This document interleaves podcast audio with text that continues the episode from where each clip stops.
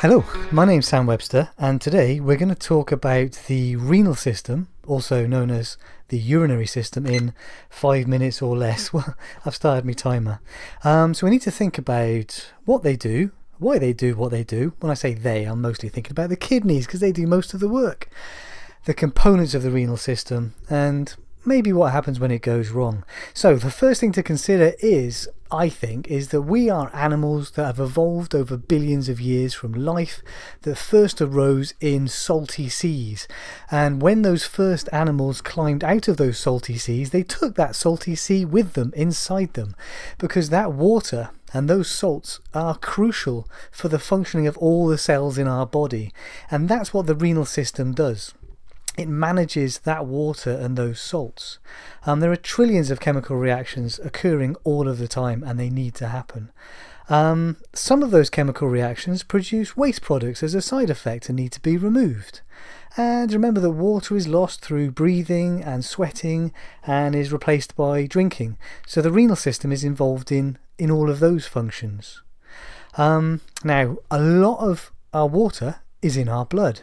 So we're really thinking about blood here. The renal system manages blood pressure through managing the volume of blood inside you, and it manages the concentration of salts in the blood. We're thinking calcium, potassium, sodium, and that sort of thing.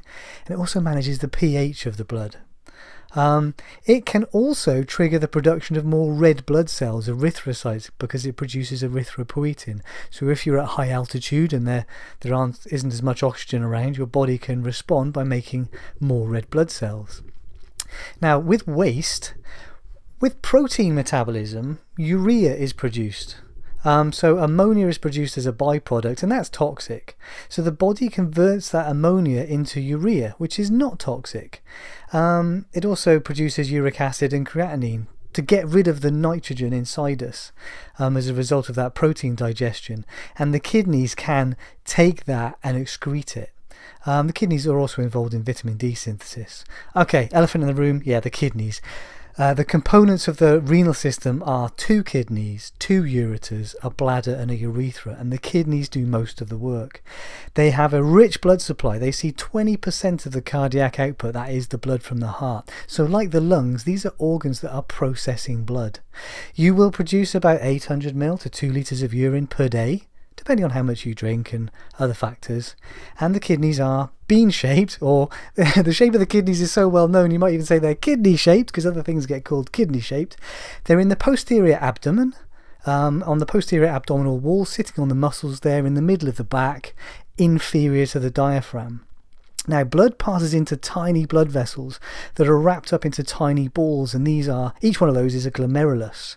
And those are leaky, so water and molecules can leak from the glomerulus into tiny tubules, and the fluid passes along those tubules. Now, here's the clever bit if water and certain molecules need to be retained, they can be reabsorbed into the blood from those tubules. But if you need to get rid of the water and the molecules, like the waste molecules, like the urea we were talking about, those can be passed into the ureter. So if you have too much water, it can be passed into the ureter. And those that collection of tubules is a nephron. So those are the functioning parts of the kidney. So the urine then collects and passes into the ureters. So you have one ureter on either side, and these are muscular tubes, which is great because it means you can still pass urine from the kidneys down to the bladder if you're in space or if you're upside down.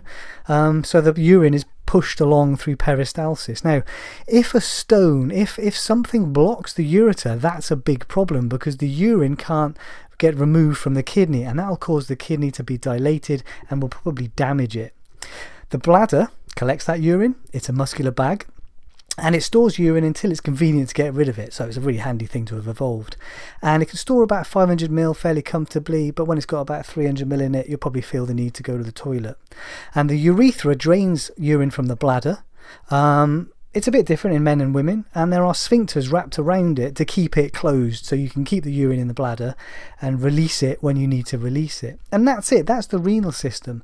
Now, I think you've probably got the impression by now that the kidneys are vital for life. You cannot live without your kidneys without medical care.